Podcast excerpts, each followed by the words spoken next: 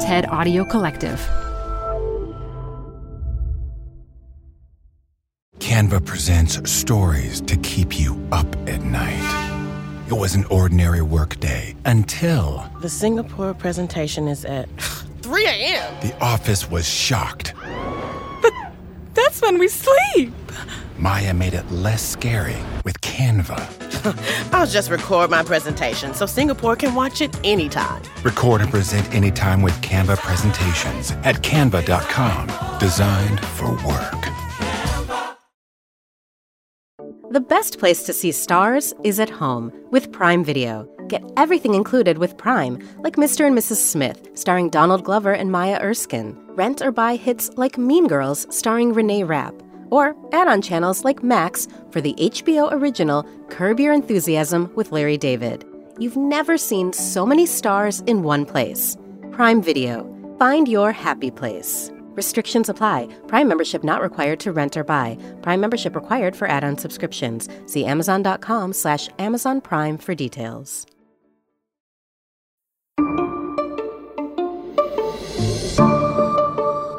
Hello, I'm Chris Anderson, and welcome to the TED interview.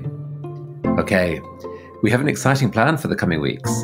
TED's main annual conference has converted to a virtual conference stretched out over eight weeks. That event is including a number of live interviews with people focused on how on earth we dig ourselves out of this crisis and start rebuilding a better world. The live audience are members of the conference going TED community who generously agreed to trade their paid conference passes for this virtual experience of TED. But we're eager for this content to be shared more broadly. So I'm pleased to tell you that we're releasing the best of those interviews right here on this podcast, starting today. Our guest today is Kristalina Georgieva, one of the most powerful women in the world. Certainly, if we're to escape from the mess we're now in, she is going to play a major part in helping us do that. She's the head of the International Monetary Fund. In years past, she was chair of the World Bank Group and also a European Union commissioner, where she helped the response to the euro area's debt crisis and refugee crisis. So she's no stranger to international emergencies. But it's safe to say she has never seen a crisis quite like this one. Today, we explore with Kristalina where the opportunities lie to build more stable societies as we emerge from the pandemic.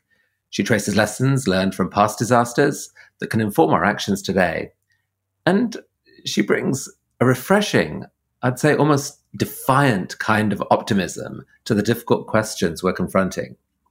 So, as mentioned, we recorded this interview live at the virtual TED community, and you'll hear TED's current affairs curator, Whitney Pennington Rodgers, chiming in with great questions from the audience. So, with that, let's dive in. Welcome, Kristalina. Thank you. Thank you for having me. So, you just took on this role late last year, and within four months, boom, COVID arrives. That is one heck of an introduction to a new job. How are you doing? Well, I find um, strength in action. And uh, at the fund, we have been from day one on this crisis, leaning forward with everything we have to provide lifelines uh, to countries. And that means to people and businesses. Uh, we have received over 90 requests and we have uh, offered to 56 countries critical financial packages. I mean, you've described this pandemic as a crisis like no other. In what way a crisis like no other? Mm. Well, truly like no other. First, never before we will inflict on the economy consciously so much pain to fight a virus and save lives we are asking businesses not to produce and consumers not to go out and consume. At the fund, uh, we label this the great lockdown. Second, never before there would be such a rapid change of fortunes practically for everybody around the world. In January, I was in Davos talking about anemic growth, growth of 3%. In April, during our spring meetings, it was already minus 3%. In January, we predicted 160 countries to have positive income per capita growth. Now it is 170 countries with negative income per capita growth. Now, this we call the great uh, reversal. Very painful. And three, uncertainty. We, we always live with uncertainty, uh, Chris, but this time it is the uncertainty of a novel coronavirus that policymakers have to integrate. We at the fund combine epidemiological projections with our traditional macroeconomic modeling to see through that uncertainty. Uh, I must add to this. Uh, I very much hope that when we go on the other side in the recovery, we can use a new term and call it the great transformation. Make the world a better place. Well, I'll be excited to come on to that um, in a bit. Mm. But um, in this moment of responding to the crisis, the main tool that seems to have been executed, at least by the, the rich countries, ha- has been this, um, mm. this massive economic stimulus to the tune of trillions of dollars. Is that a wise response? It is a, a necessity. And uh, uh, you don't hear the fund often telling countries, please spend, spend as much as you can. And that is what we do now. We do add to that and keep the receipts. Don't lose accountability to the citizens, to the taxpayers. Uh, the reason financial injection is necessary, these fiscal measures of uh, almost $9 trillion are necessary is because when the economy is standing still, unless there is help, unless there is monetary policy stimulus, firms are going to go massively bankrupt. People would be unemployed. The economy would be scarred. When we go to the other side, this scarring is going to make the recovery much more difficult. Uh, so that is uh, a wise thing to do. And it helps the fact that central banks in major economies have been acting in a synchronized manner and that fiscal stimulus came really, really fast. This is how we see people uh, being able to go through this uh, uh, uh, very, very tough time. But how far can it go? Because it's been described in a sense as, as printing money. Governments are issuing more and more bonds that have to be paid back at some point. Um, there's this term in economics, you know, the Minsky moment, where things can go very well for a while as as um, everyone believes that you know the, uh, that the train can keep running, the cycle can keep turning. You know that uh, governments have all this money. At at some point, though, doesn't that break down? Do you worry that we may be nearing a Minsky moment where like Michael and Mary Poppins grabs his tuppence and starts to run on the bank. Is is there is there is there mm. stress in the international financial system now that concerns you that makes you feel that we may be running out of headroom? Uh, of course, this cannot go on forever.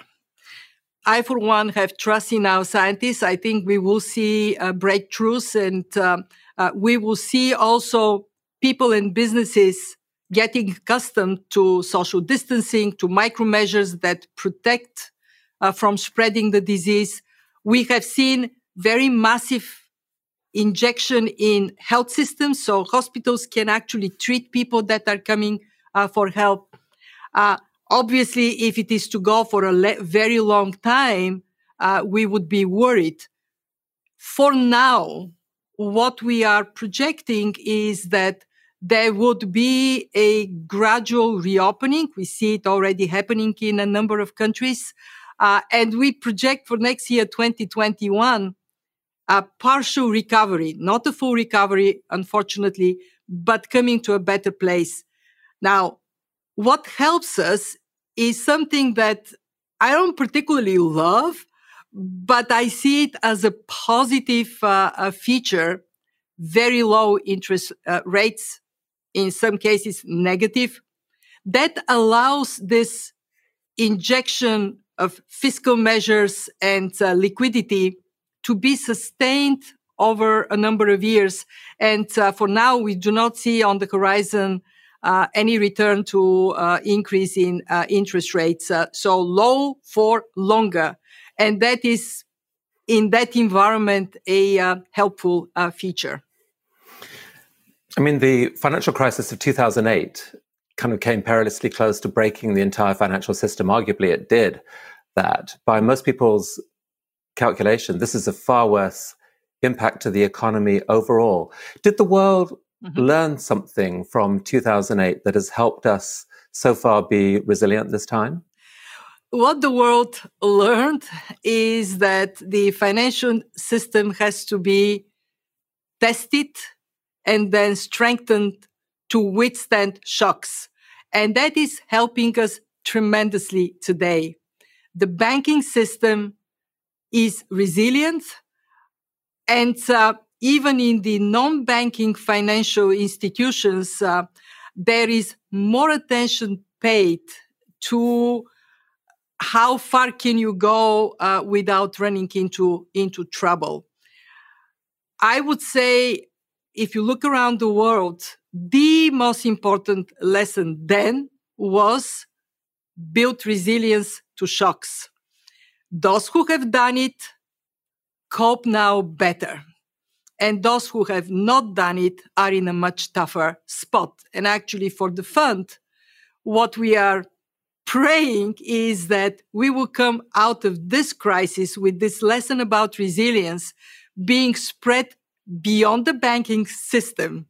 So we actually have this crisis management mindset for a world that is inevitably going to be more shock prone because of climate mm. and also because of the sheer density of economic and social life on our planet. In your role, you're paying special attention to the situation in developing countries. And um, it does seem that they're, they're facing a, a, really terrible situation right now. Many of them have significant debt denominated in dollars. In the current crisis, their currencies are depreciating against the dollar making it nigh impossible for them to execute the kind of injection, stimulus injections that uh, the rich countries are doing and seems to be the only way out. So that, that seems like a really dangerous cycle. Is there any way to break that cycle? Well, uh, let me uh, first separate countries that have built strong fundamentals. Uh, and now in this crisis, as we are receiving uh, incoming data, there are not very many, but there are still some positive surprises, and they come from countries that have built stronger buffers, stronger fundamentals, have been more disciplined during good times. Uh, but indeed, we do see uh, quite a number of uh, emerging markets, developing countries faced with multiple pressures. They have the hit from the coronavirus, uh, many of them with weak health systems. Then they have the um, high level of indebtedness from before the crisis, uh, which creates much more difficult environment for them. Then many of them are commodity exporters. Commodity prices, oil price they went down very dramatically. That hits them again. Many rely on remittances. Remittances shrunk some 20 to 30 percent. And then you have a, a, a number of countries that are highly dependent on tourism. Tourism is the hardest hit uh, sector or one of the hardest hits. So very tough for these countries. But this is why institutions like mine have been wisely created. Uh, the IMF, the World Bank, the regional development banks, we work very closely together in this crisis. Uh, the IMF Fortunately, that was one of the lessons from the uh, 2008 2009 crisis. Make sure that in the center of the uh, financial safety net is an IMF with financial strength. Uh, we have four times more money to lend today than we had then from 250 billion to 1 trillion dollars and of course we are deploying uh, these funds exactly for the countries that need us the most and we did one more thing uh, with uh, David Malpass, the president of the World Bank. We called for a debt moratorium for the poorest countries to their official bilateral creditors.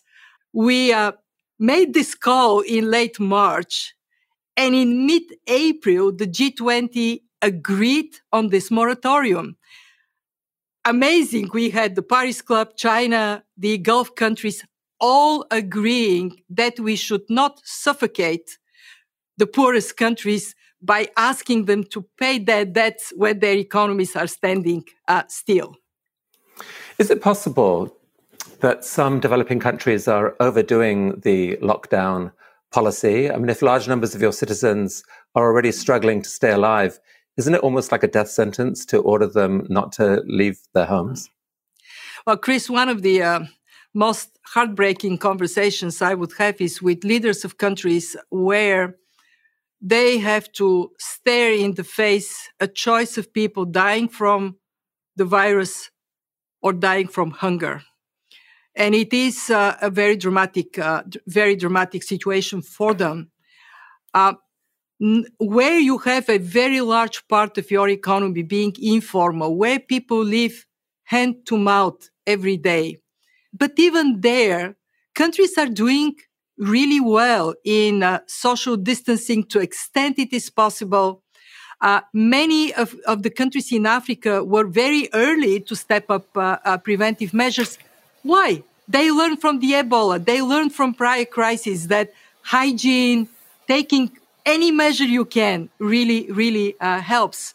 Uh, so again, I cannot stress enough how important is solidarity with these countries. Whitney. Hi there. Thank you. This is a wonderful conversation, and we're starting to see some questions come in from the community. I'm just going to turn over here so I can read. Uh, the first one we have is um, from Bill Elkis, and it's a follow up to something you were mentioning earlier related to the stimulus. Um, Kristalina, uh, what are the prospects for inflation from such large stimulus?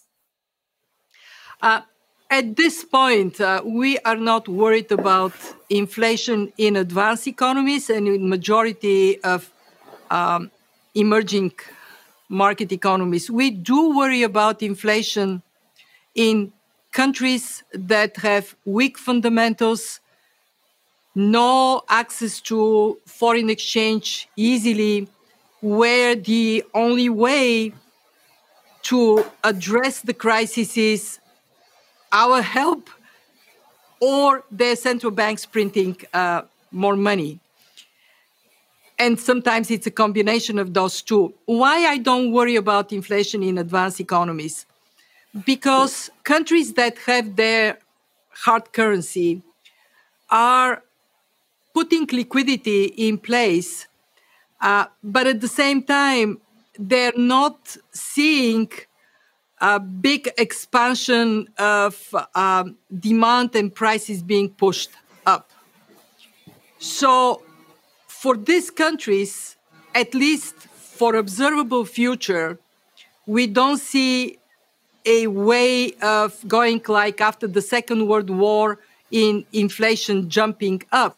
But if you are a poor country that out of desperation with no access to markets, no access to hard currency, ought to somehow put money supply enough uh, then inflation is going to be there. Uh, a very extreme case is uh, Zimbabwe, and I do worry there may be uh, other countries. So this is why we are so determined to engage with these countries early, uh, and also look at some of the high debt uh, countries. Would it be necessary on a country by country basis to restructure debts to prevent that moving in a in a desperate uh, direction. Thank you. And we, and we have one more question that I wanted to share from our um, our community. Uh, this is from Keith Yamashita, and it's about sort of how we all can be involved in, in some of this change. You are tasked with macroeconomic and funding efforts. What should we do as citizens to help renewal and recovery? But it is uh, incredibly important uh, for all of us as citizens. And aside of being the head of the IMF, I am also a global citizen, uh, that we are to bring that notion of solidarity in a moment of crisis. uh, it is very important that we do create that sense we are in this together, we would get through it together. And please speak up on that. I was uh, for many years crisis commissioner, and one thing I learned is that majority of people are positive, good people. You can lean on them. And there is a minority that is hateful and fearful and also very loud. So, good people speak up, spread that sense of we are in this together, we'll get through it together.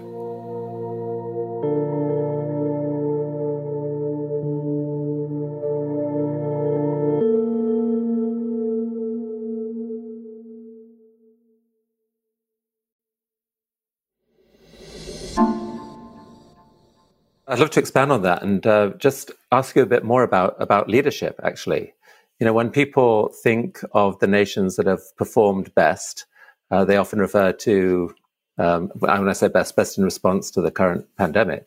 Um, they often refer to Germany, New Zealand, South Korea, Taiwan, Denmark, and Norway. Uh, when they think of those that have performed worse, they often think of Spain, Italy, uh, the UK, Belgium, Sweden, Iran, Brazil, Russia, and the United States. All but one of that second group are run by men. All but one of the first group are run by women. Is that a coincidence? Well, um, now speaking um, um, a bit subjectively as a woman, I do believe that women are great to lead in a crisis they are more likely to show empathy, to care about the most vulnerable people, and to be able to speak about that. Uh, they are decisive. I can say that for myself. They we take uh, energy from action, and uh, we don't tend to uh, kind of moan and complain uh, too too uh, much. Um, so there is perhaps something to be said about the value of gender equality for the future. Bring more women for this world of more crisis ahead of us. I mean, it's obviously hard to make generalizations uh, about gender of any kind, but I mean, I'm, is there also almost something about the embracing of nuance that women might be better at that than men? Men often, it's like let's win, let's let's conquer. And um, in, in, a situation like this, where it's all probabilities, it's like it's there are so many complex dials to turn on this this dangerous pandemic machine that we're trying to wrestle. Let, let me say something, Chris. We need everybody, and we need this mixture of um, experience, knowledge, and predisposition, men and women coming uh, together. I find it that it is uh, great to have different perspectives uh, when we make decisions, then the, the chances of making a good decision are, are higher. So we need each other, uh, but we also need to recognize is that yes, there are certain things I have uh, seen it time and again. Women are more uh, willing to find a pathway to compromise. They're more willing to be corrected if they're wrong. Say, oh, okay, that's a good point. Let me integrate it in the way I think uh, about it. And so when you are in uncertainty, that is a huge uh, advantage in decision making. So perhaps talk a bit more about your own leadership in, in this moment. Um, I mentioned you've only recently come to this job, but before that, um, you were European Commissioner. You dealt with humanitarian crises in more than one part of the world. And in your own country, Bulgaria, you witnessed the wholesale transformation of the country, both politically and economically. What lessons can you bring from, from your past experience mm-hmm. to this moment? Well, there, there are many things I learned, uh, but let me highlight uh, three. First, how critically important it is to prepare for a crisis. Kind of think of the unthinkable and then act with some foresight when a shock hits you. Preparedness, prevention pay off big time. The second, and not necessarily in priority, it is as important, is collective action. Working together, seeking help, offering help makes a huge a difference in uh, emergency. And the third is something I learned time and again. We don't know our internal strength until we are hit we are so resilient. We are so able to withstand shocks, especially when we come uh, together. That this always gives me this uh, sense of uh, optimism that uh, as hard as it is, we can overcome uh, it. From the days when my country collapsed, the economy collapsed, I would get up at four o'clock in the morning, queue to buy milk for my daughter to the days when I would see Syrian refugees in terrible situations helping each other to today when I'm uh, the head of the IMF, uh, that internal strength, our power of resilience, uh, the more we are together, the more it is amplified. Actually, could you talk a bit more about the role of the IMF, especially as we look forward to trying to recover from this. What, what specifically can your organization do to take us forward? So there are, there are three things that are, are quite unique for the IMF, and they're really so important in a time of crisis. The first one is uh, to give a good diagnostic of what is happening and what is the way forward. Uh, let me just say, in this crisis, in the very first weeks, we put together, we call it policy tracker for 193 countries. What actions are countries taking? How they can learn from each other so they, we can be more effective uh, together. We are adding to it now actions for responsible reopening of the economies exactly with that purpose. What we are known best for, we are the financial first responder. We are coming in this incredible shock with very significant financial firepower. And uh, what people don't know is that the fund has multiple instruments. Emergency financing is the one we doubled for this crisis. And it is no conditionalities. We are asking one thing, Chris. Pay your doctors and your nurses, your hospitals, protect your most vulnerable people and parts of the economy. That's it. This is the condition.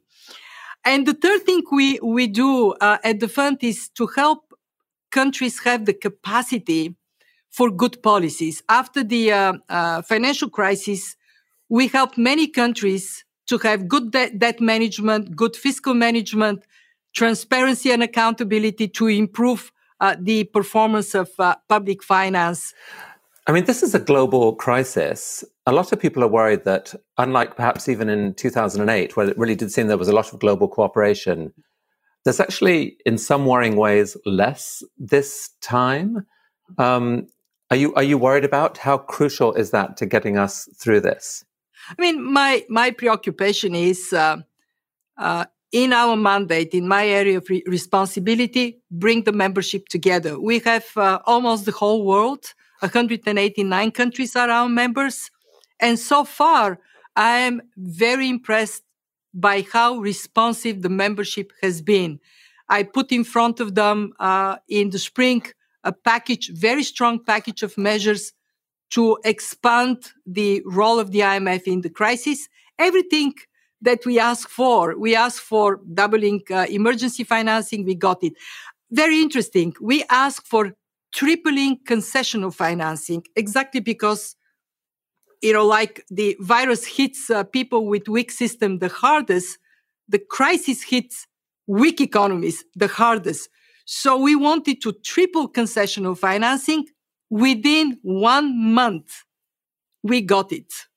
We asked for grants for debt relief. We got it. So uh, what i'm trying to say here is that we need to focus on ways in which we bring the world together and then act on that rather than complaining that maybe not everything is the way it should be do your duty to the to the global community well indeed and, and the imf is is dependent on the financing from its members its key mm. members um, the, the, I mean, you, you, spoke of the trillion dollars that you are looking to make available to nations that need it. As, as I read it, that, that comes from, you've got these units called special drawing rights that you, you basically draw currency from members. And it, hasn't there been pushback though from the US to, to block that, um, that effort of raising all that money? So the $1 trillion is uh, from our quotas and also from our ability to move money from well-to-do members from the advanced economies and lend it at very low or zero interest to the developing emerging markets. And we had this one trillion. And what was very interesting, not everybody noticed that the US in their $2 trillion stimulus package included the support for the IMF. The special drawing rights uh, is something that we indeed don't have yet consensus among the mem- membership to do. It was done during the uh, uh, 2009 uh, crisis, issuing liquidity, and it goes to everybody. And uh, there are many voices, including mine. I spoke to the G20 about uh, about that. That are saying, well, that may be a good thing to do now it is not being supported uh, for for reasons. It is not not just capriciously. The problem with special drawing rights is that when we issue them, they go to all members, and the advanced economies get 62% of the new allocation. And there are some that are saying, can we think of something that is more directed or exclusively directed to those who, who need it? but Chris, everything is on the table for us as as the crisis unfolds. Uh, we do we need to do more. We bring the membership to do more. Whitney. And so we actually have a question from the community that sort of builds on what um, what you're discussing right now. Um, Yavnika Khanna asks, uh, which countries will prove to be resilient in the Great Transformation? Those with popular leaders or those with sound financial systems? You know, they both matter. Uh, countries with strong fundamentals are clearly going through this crisis with less trauma than those that had weak fundamentals to begin with. And of course, leadership matters. How you mobilize a country for, for action matters. Uh, in my view, what we would see on the other side, the winners would be those who think today of this crisis also as an opportunity. Uh, clearly, digital transformation is a huge opportunity.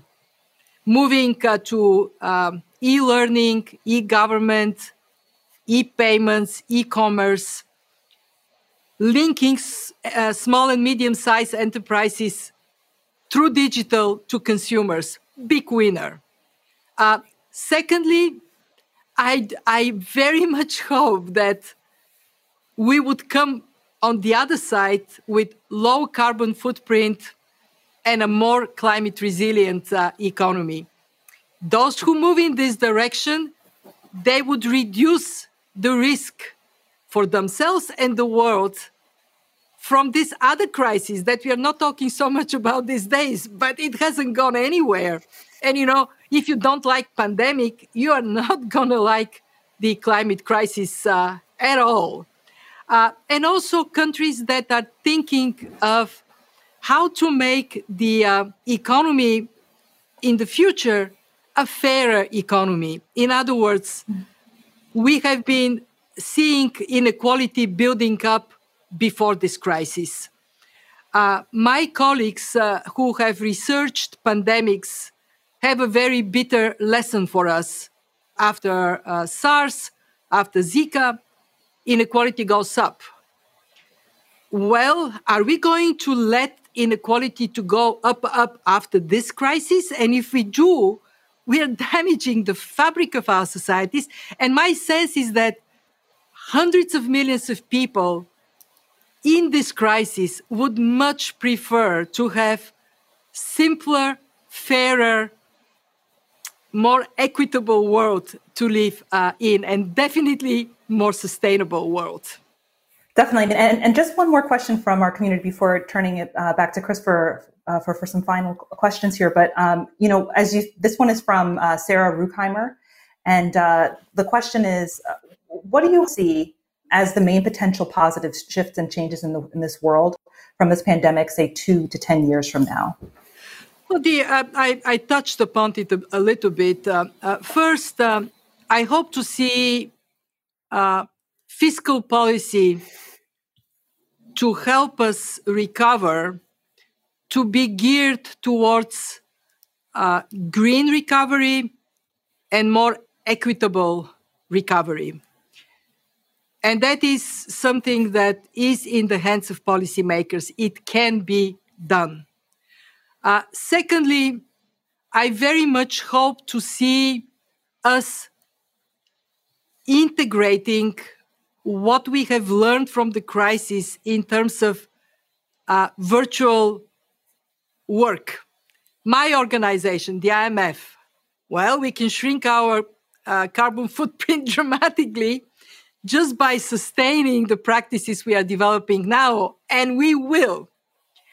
Uh, I certainly hope to see in the uh, uh, in the in the future much more attention to two things that we saw in this crisis are essential: universal access to health in some form, uh, strong health systems, as well as strong social safety nets uh, built as automatic stabilizers in a time of uh, shock. And by the way, it is cheaper if we do it in this way. The bill for everyone uh, is going to be uh, smaller. Uh, and also, I, I very much hope that this notion of investing in people, recognizing that now that we see this horrible tragedy, the loss of lives, uh, that investing in people is the very best investment we can make. Mm. It's it's so inspiring actually hearing the energy that you're bringing to this. I don't think many people coming into this would have expected to hear from the head of the IMF this emphasis on, you know, let's let's solve the climate crisis, let's tackle inequality and injustice. Um, it's um, do, do you really believe that this moment, this crisis, could help lead us into a great transformation? I mean, people will feel it's your job to sound positive. You have to do that. Do, do you really see the path forward that we can um, get get through this? And how? What sort of time scale are we talking about here, Kristalina? Well, you know, one, thing I learned from uh, the uh, transition I lived through the uh, transition from center planning to markets is uh, it is tough, it is long, it is painful, and it is a road that takes turns. So I, I don't have an expectation of miracle from here to there. Uh, but I genuinely believe that um, we are now in a point of our history when people demand from their leaders safety and security and a society that is not torn apart by conflicts. And that is actually not unusual to see. So I would turn the table a little bit uh, on you, Chris. After a war, we see the world coming together and, and building a better world. Why not after a pandemic? And yes, we can make mistakes and not take the right route uh, to uh, travel. But we certainly have an obligation to try to get on that uh, road. Everybody matters for that. So, if you could inject one idea into the mind of everybody, um, and into the world leaders who listen to you, what what would that idea be at this moment? optimism. Build a better world. Possible, desirable, we must do it. That sounds like optimism as the stance, not just a naive belief that it will happen, but a determination to make it so. That's what you're calling for, to use that as the motivation to pull us all forward together. Uh, Chris, worries won't help. Positive action will. Positive, stay positive. So that's my message. Love that. Well, I have to say thank you. You know, it's incredibly inspiring actually to see your uh, energy and your determined optimism. Let's let's call it that. Uh, I think we wish you the very best as you use your position to help get us out of this mess. Thank you so much, Kristalina, for, for spending time here at TED. Thank you.